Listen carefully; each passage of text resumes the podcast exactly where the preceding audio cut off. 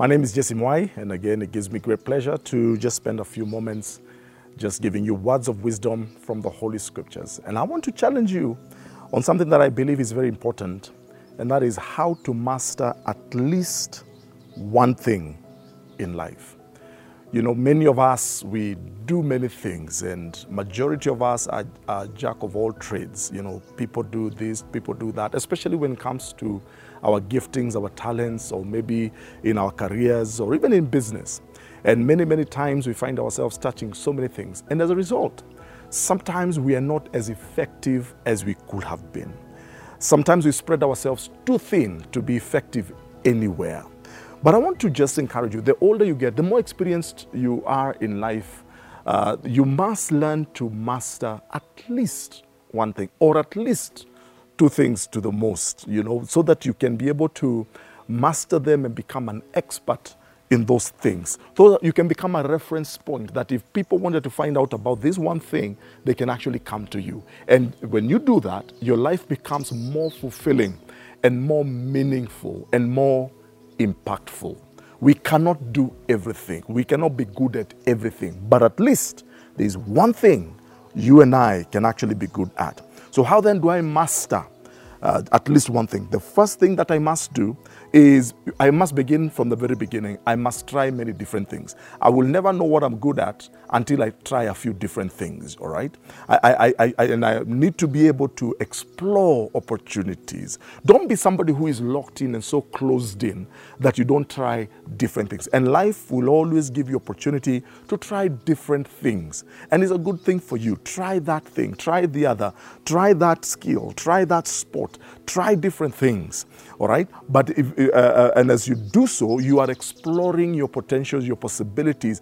There's some things you will try and you will discover you're very good at them.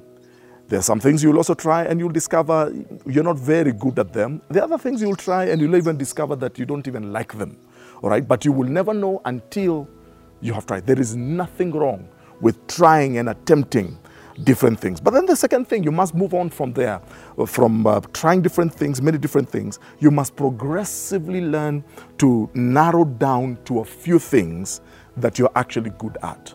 You begin, it's like a funnel effect. You know, at the very, uh, at the very uh, top of a, of a funnel is a broad base of many things. So as you put in many things in this funnel, it begins, it begins uh, narrowing everything down. And that's what you need to do. You begin narrowing uh, certain things down so you know that I'm good at this thing. I like doing that. I think I'm effective there. You begin narrowing it all down. And that becomes a, a life's journey and a, pro, and a process. You don't do it in a day, you don't do it in a month. It can actually take you quite a length of time as you discover yourself, as you manage yourself, as you know what things uh, you're good at and the things that you actually enjoy doing and the things that you're actually very productive. But then eventually it brings us to the third thing is that you must then pick one or two things that you are good at, that you enjoy, and that you can run with. And when you finally pick this one thing, I'm not saying that you will never do anything else, but this is the one thing you major yourself in. This is the one thing that you actually apply your energies to.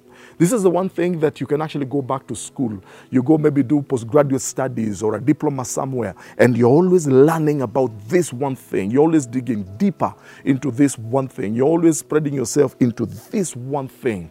And, and yes, I still do those other things that I must do because they're things that we must do. Uh, because of the nature of life, the nature of the work that we do, but I don't necessarily put too much of my energies on those other things. When you find this one thing or these two things that you do very well, those are the things that energize you. Those are the things that give you an impetus for life. Those are the things that challenge you. Those are the things that you get excited about. Those are the things that make life exciting. Be a master of at least one thing in this life by the time you're getting maybe to midlife, maybe for, from the age of about 45 years moving on, you should at least have identified this one thing and you spend the rest of your life managing that thing, growing in it, mastering it, being good at it, so that one of these fine days, people will pay you for your advice on that one thing. People will come to you because you're an expert in that one thing. You'll be recognized for that one particular thing. May the Lord bless you. And I ask you, please spread this message, share it, uh, with other friends. Tell somebody else about it. Until next time, may the Lord bless you.